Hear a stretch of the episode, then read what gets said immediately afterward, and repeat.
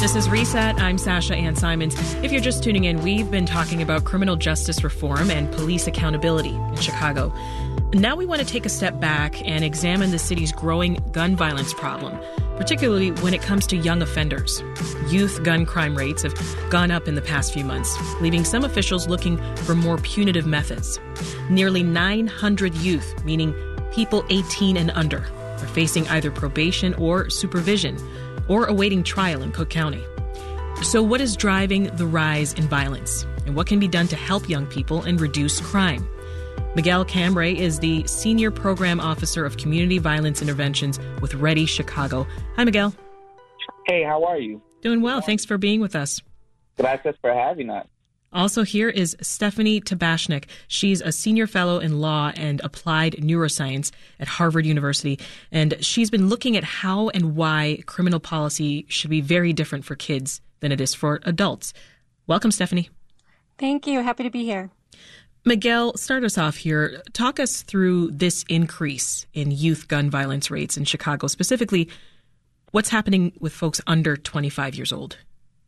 Gracias, um, gracias for having us again. You know, um, working with Heartland Alliance in the last five years, um, we have sort of launched some innovation systems of understanding who is most impacted by gun violence and what are the sort of characteristics and barriers that are that are impacting uh, their trauma and experience. So I think one thing that we're seeing um, through sort of the COVID duress and and the impact of of Chicago gun violence trauma, but not only Chicago across the country, I think we underestimated the, the severity of trauma and generational trauma from gun violence, from, from systemic oppressive systems um, in communities throughout our city that now uh, our current generation is exhibiting through sort of uh, behavior and, and behavior engagement in, in negative um, sort of outputs um, that are increasing their involvement in in gun violence or being impacted by gun violence. Mm. When you look at the cases here in Chicago, are you noticing a trend in the demographics, like age or gender or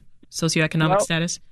It depends. I mean, if we look at the last 20 years in Chicago, I think it's ebb and flowed, right? I think even if we go back as far as uh, the Prohibition era, Chicago has always been um, an area or a city of impacted uh, or high impact of gun violence, depending on how you look and who you ask.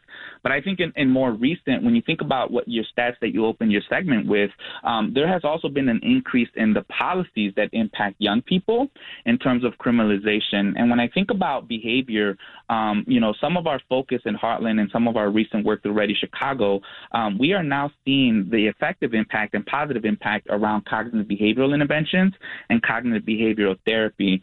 So I think it, it's not necessarily a pattern that I'm more uh, witnessing. I think what we're seeing is more more cause and effect mm-hmm. of, of of an era that was born out of 90s uh, generations of folks that were involved in, or impacted by violence and or drug trade right in Chicago and I think that these are just sort of new generations to, to those generations, um, you know, and, and the limited economic access that we have in our neighborhoods. It's it's a cause and effect to Maslow's hierarchy needs of children mm-hmm. um, to survive and thrive in, in a low economy um, that we're asking them to thrive in. Expand on that cause and effect argument you're making, Miguel. What what challenges do young offenders face before they become a shooter or a carjacker? Yeah, well, I appreciate that. Uh, before before I refer to anyone as an offender, I, I like just to, to uh, just to refer to them as young people, just for the sake of conversation. Okay. But when you think about human needs and Maslow's needs of hierarchy around safety, food, and shelter, those are basic human needs for any population or any human species. That just just to, to provide a sense of safety that then leads you to sort of further sort of human development. And if any of those are threatened at its very core level, then we will result to our human and animal instinct of survival and evolution of survival.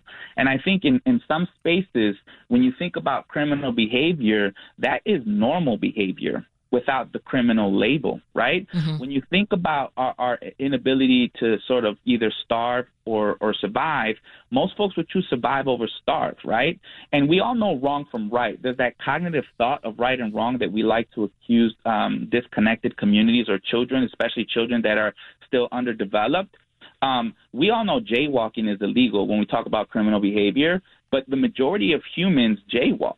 The majority of humans break the law just by crossing the street, not at the crosswalk. And I think that when you think about policies that impact young people and then the social disparities in those policies that criminalize communities of color, mm-hmm. the way the law is applied is way different, right?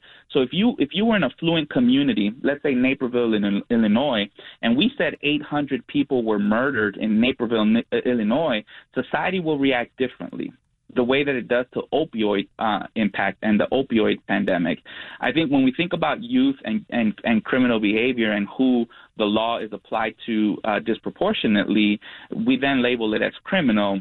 But I think at its core, survival um, is part of our natural human instinct yeah. that disenfranchised communities face every day. Stephanie, let's bring you in here. Talk about the societal factors that play into kids and young adults committing crimes in general?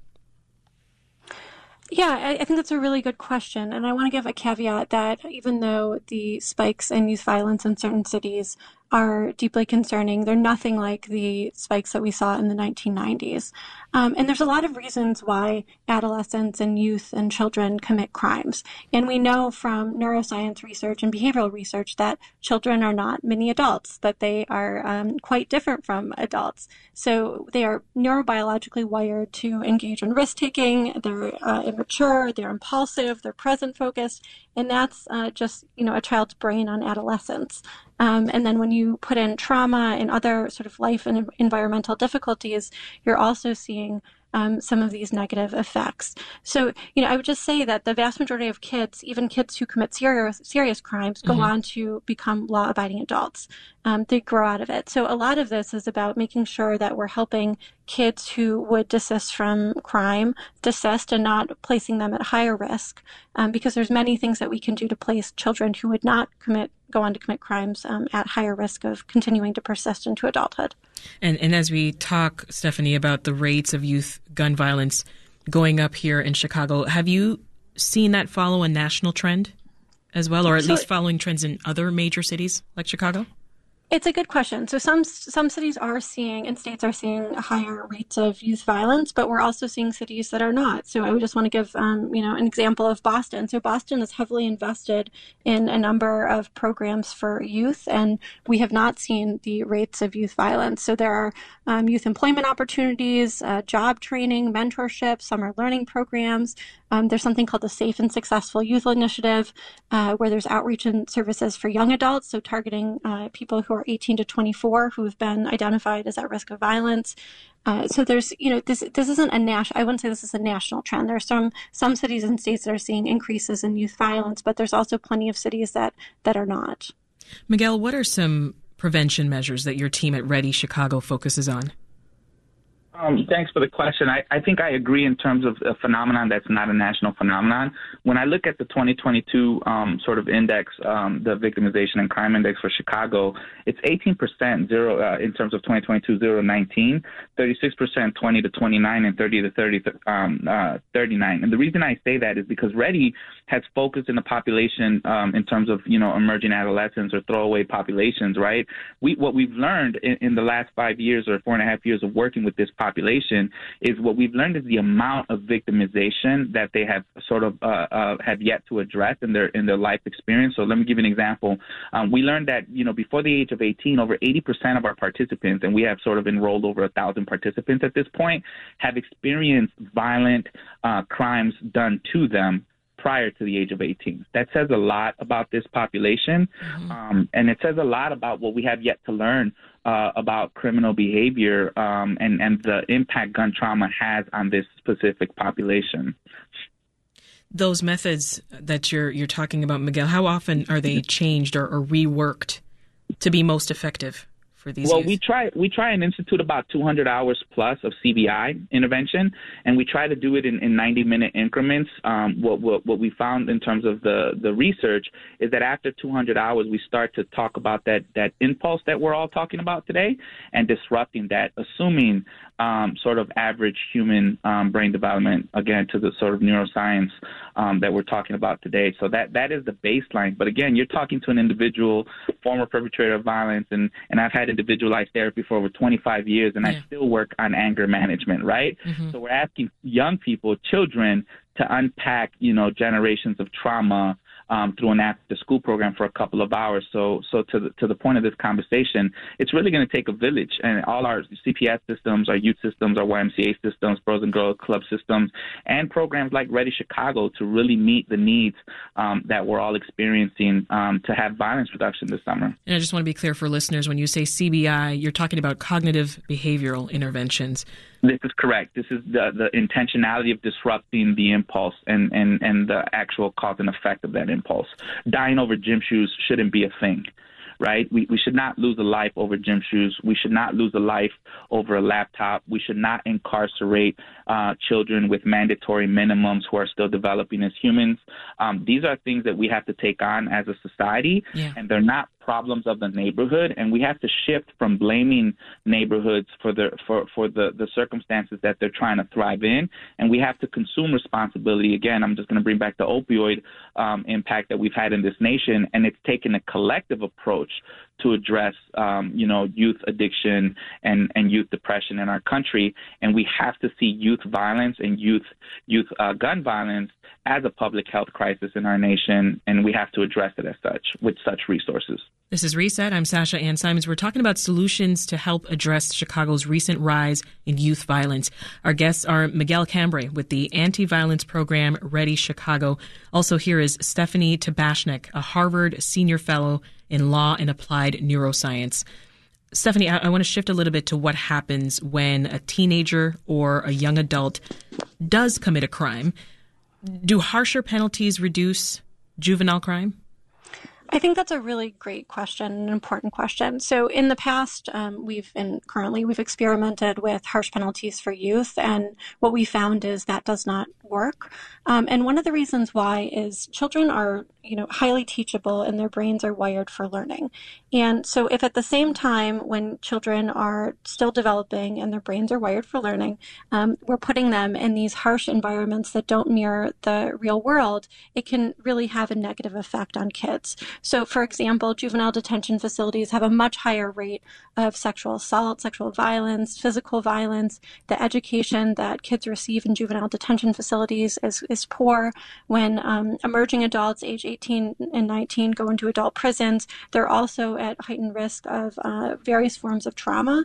And you know these these kids get out, so it's not it's not like they're being held in these difficult environments for the rest of their lives. Um, they're getting out and they're coming back to a society where they're now even more traumatized. They don't have the skills. They may not have as much connection to their community. Uh, so we know that this this this approach doesn't work. And what we've seen is that severe penalties for youth have a massive uh, failure rate, um, and that ma- that youth who are treated under punitive conditions recidivate. Um, so, you know, even if you're looking at today, the states that have the the most severe penalties for youth crime, mm-hmm. they also have the highest crime rates. So, you know, I would say that harsh penalties just statistically do not dampen juvenile crime. And your your studies also um, talk about how criminal policy uh, should be more informed by science, right? Especially for kids and absolutely. teens. Yes, absolutely. Because you know, as I said, with with children there's a tremendous opportunity for change. And as we all you know i think everyone who's listening right now um, probably did some things in their adolescence that they wouldn't do as an adult.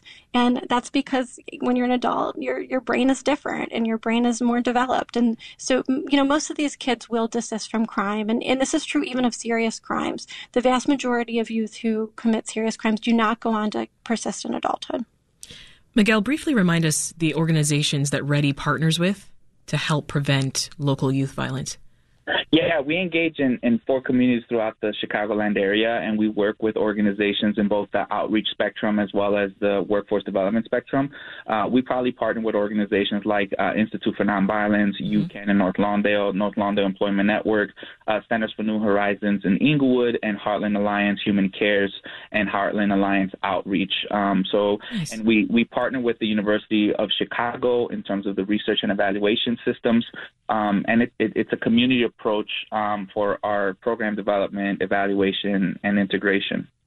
Just about 30 seconds left, Miguel. I just want your final thoughts on, on what city and state officials can do to help young people and deter crime.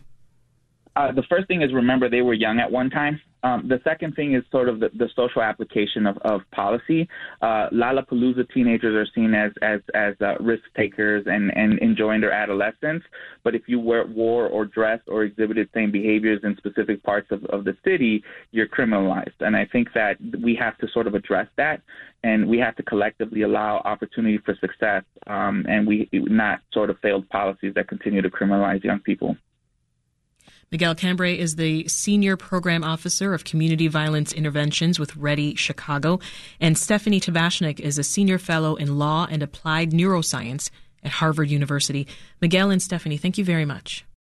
Want more context on the top issues of the day? Find the podcast, WBEZ's Reset, wherever you listen.